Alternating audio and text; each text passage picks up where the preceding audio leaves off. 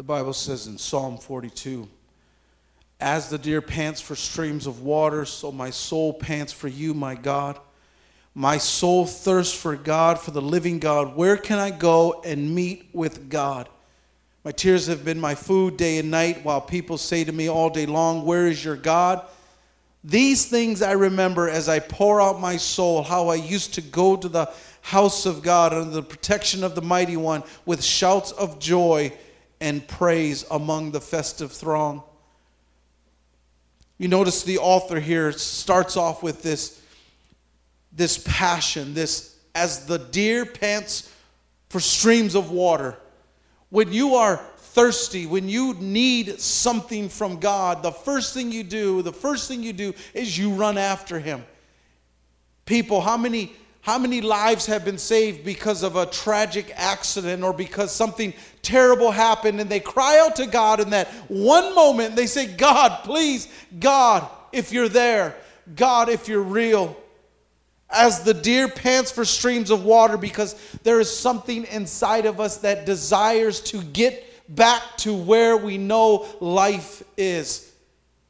For us, water is not that big a deal because if we couldn't drink from our reverse osmosis filtered water, or we couldn't buy bottles of water. Lord, help us, we could even drink the tap water if we had to. but but the thing is, is we know that as thirsty as we ever may be, we always have water.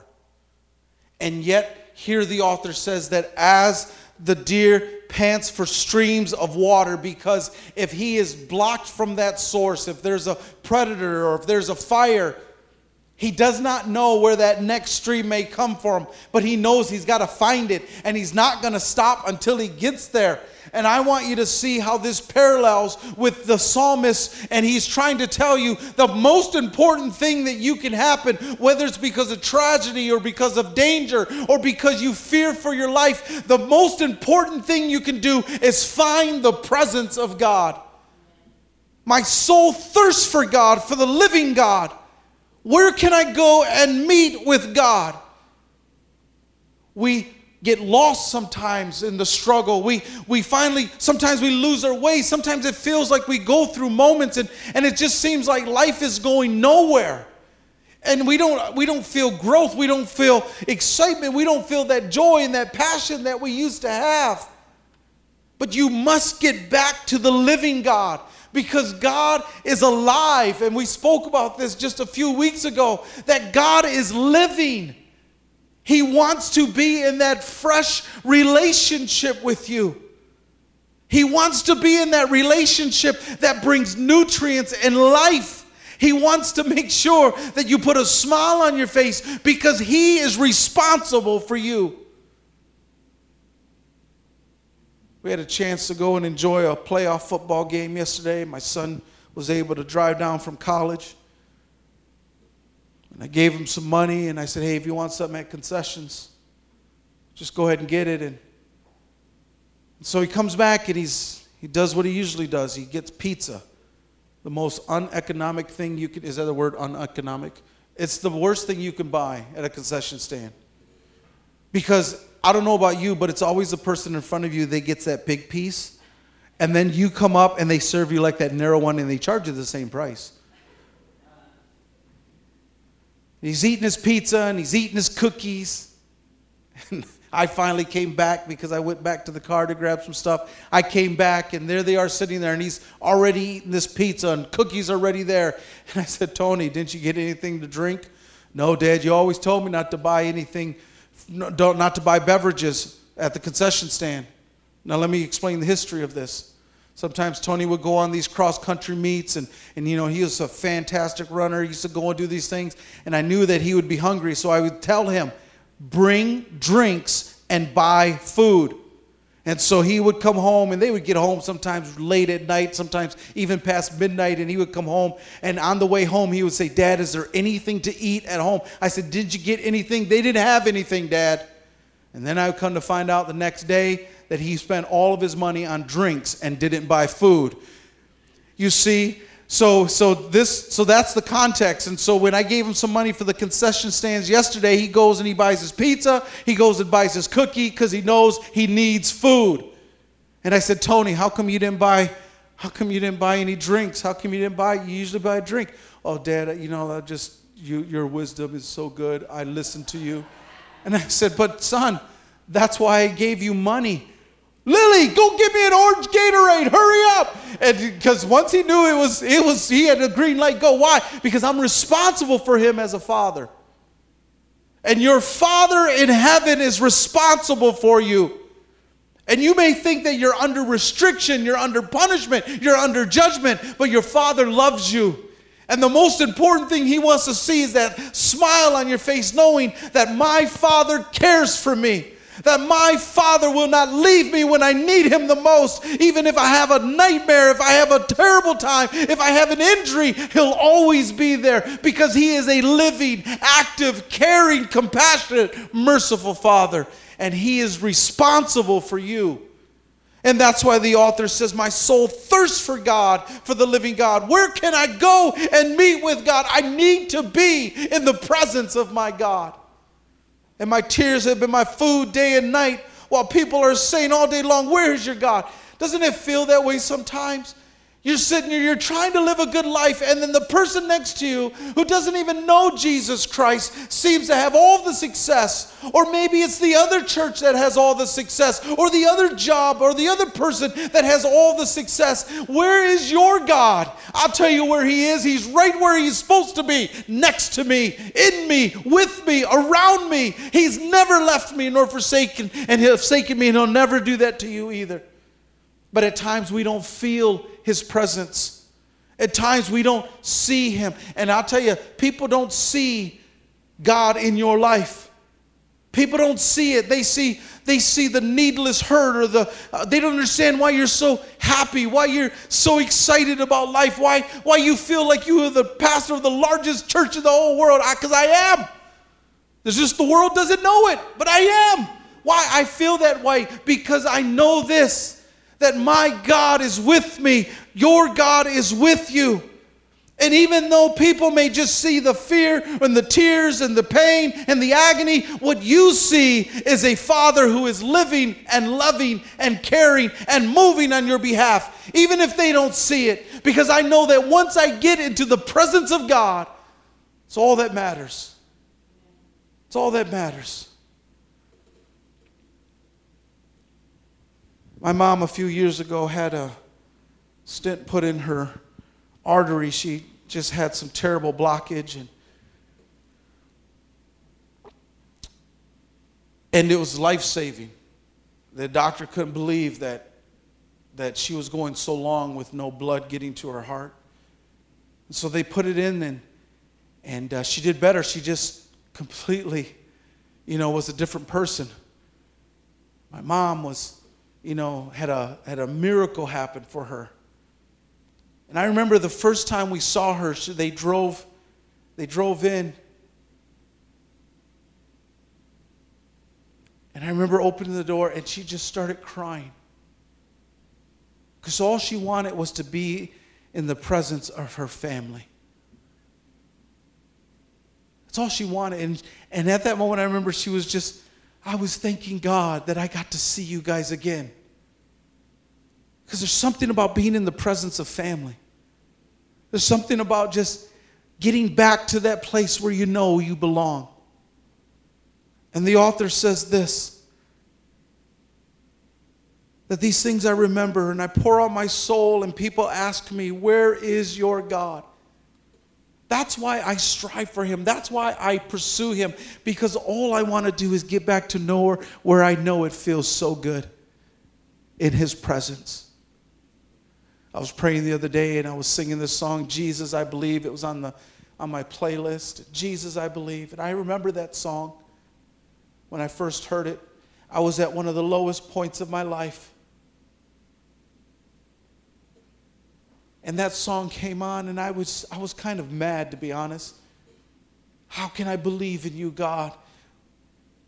How can I believe in you when it seems like you've abandoned me? I don't want to be too honest in church, so But this was what I was praying to God. How can you say, how can I believe in you when it all it seems like is that you're far from me? And I was, I was there just weeping and listening to the song. Jesus, I believe. Jesus, I believe. And I just began to praise him and I said, okay, God, even if I don't see it, I'm going to believe. I'm going to believe.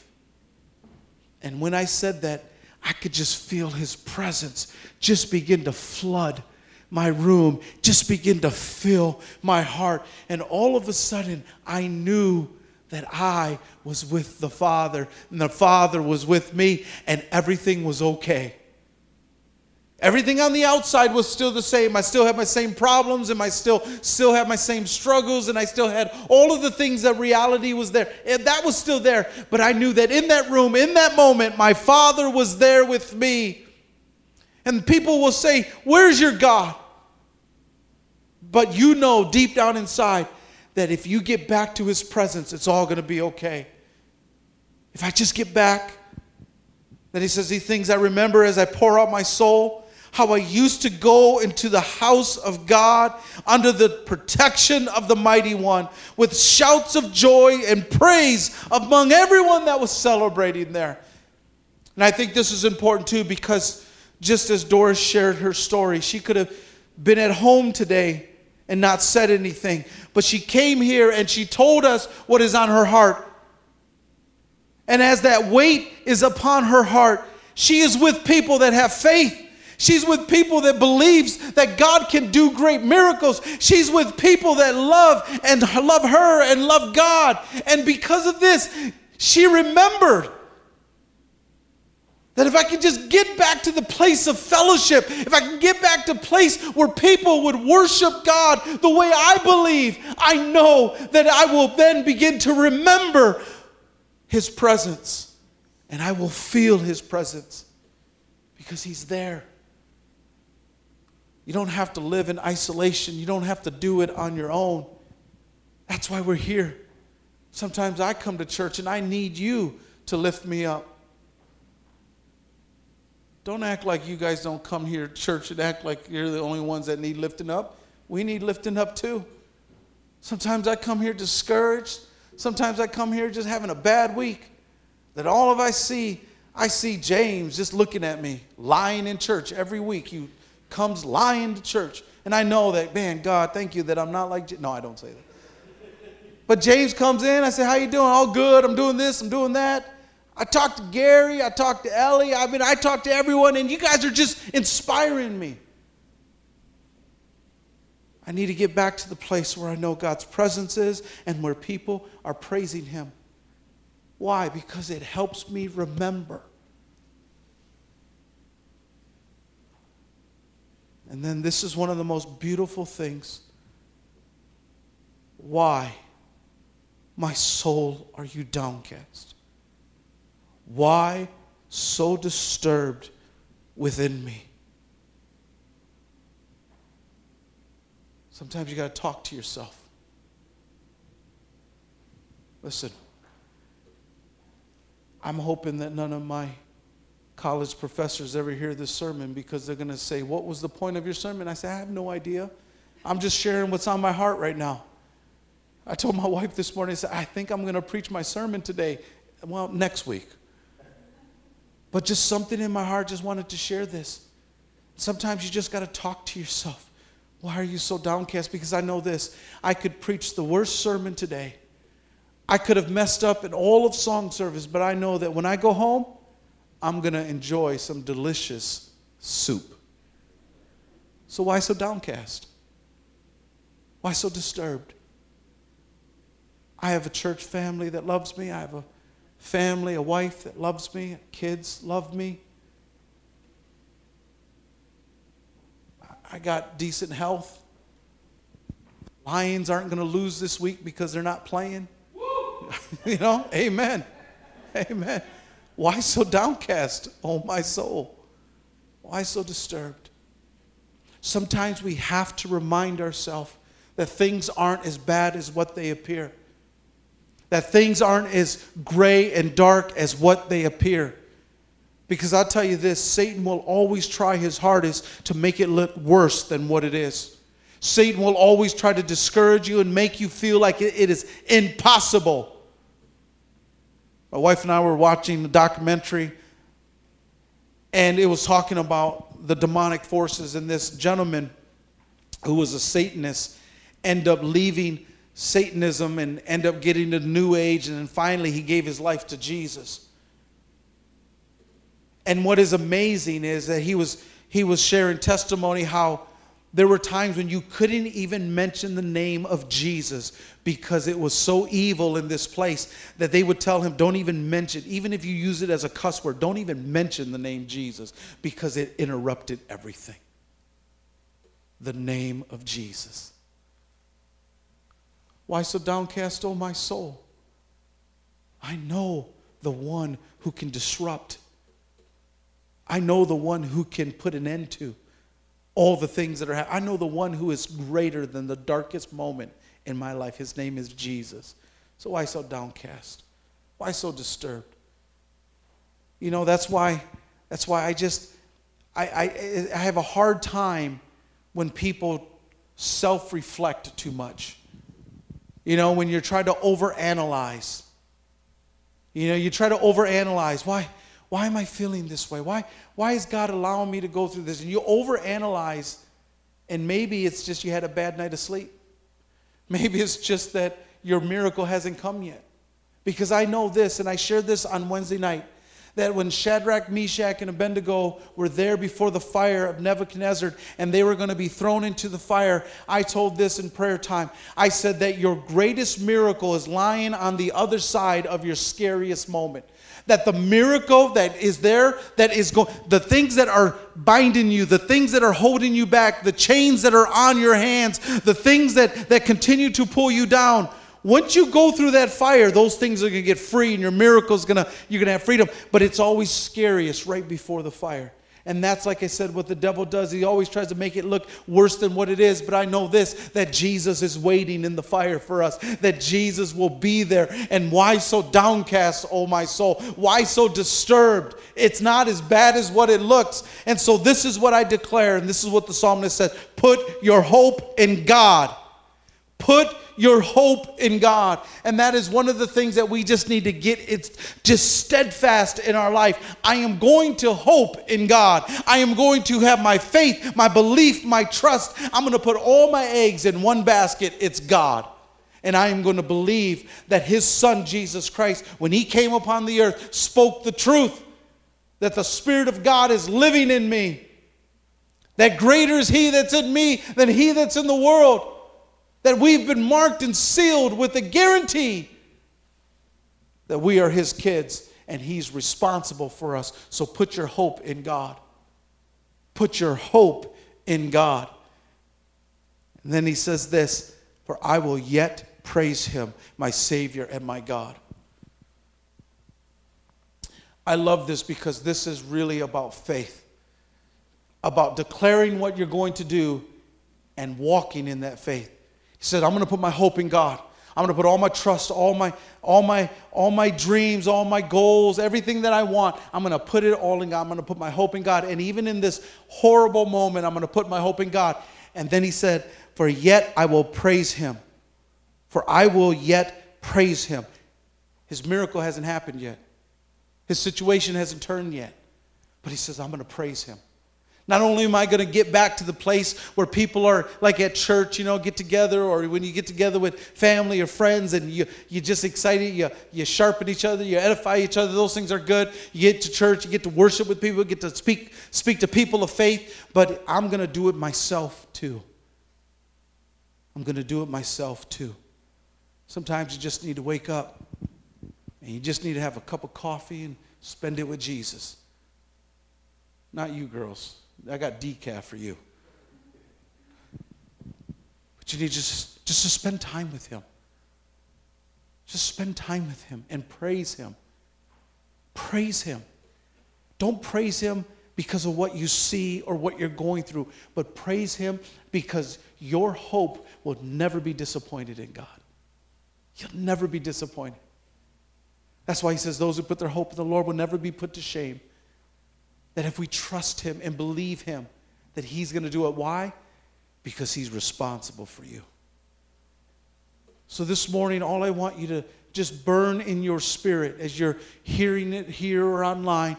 Listen, the Father in heaven is responsible for you. So get back to his presence. Get back to that place where you can hear his voice. Get back to that place where you can find him. Start reading your Bible again. Get passionate about the Word of God. Because if you can't hear his voice, you're not reading his Word. Because the Bible says that it is living, it is active. The Bible says that it is God breathed. This is what I love about God. You see, because back in Genesis chapter 3, when, when Adam and Eve messed up, and that relationship that God had with the people were broken. And now Satan came and he, he is sitting there, and this is his kingdom that he's now made this perfect world fall. Sin is in this place. God said, Okay, God, I'm going to send a seed, and he's going to crush your head one day. And throughout history, God has protected the people so that Jesus Christ could come. But while he was doing that, you know what he did? He gave us the word of God. He gave us the Word of God. That all throughout the dark times, He gave us the Word of God. And what I love about the Bible is this if you could imagine that Satan is, is doing his thing and he's trying to make everyone not love God and, and lose their faith in God and, and make me mis- misrepresent God, all those things. God said, I'm going to give you my word. And when it's loud and you can't hear nothing, you can at least hear me. If you don't understand what you're going through, at least you can hear me. If you don't understand why or, or don't understand when or, or how, at least you can hear my voice. So you got to get back into the Word of God. So I, I, I challenge you today, please get back in the Word of God. Your Father's responsible for you, He's going to take care of you, but get back to His presence. Get back to that place where you can hear His voice. Because I'll tell you this when He whispers to you, it will completely change you. Just last week, we had a uh, Jasmine was here and she was praying, and God spoke to her just a simple thing. The way she came in, the way she left was completely different. Why? Because God spoke and she heard. You see, get back to the presence of God. Let Him speak to you. So, as the, as the deer pants for the water, I pray you have that desire, passion to get back because your Father cares for you.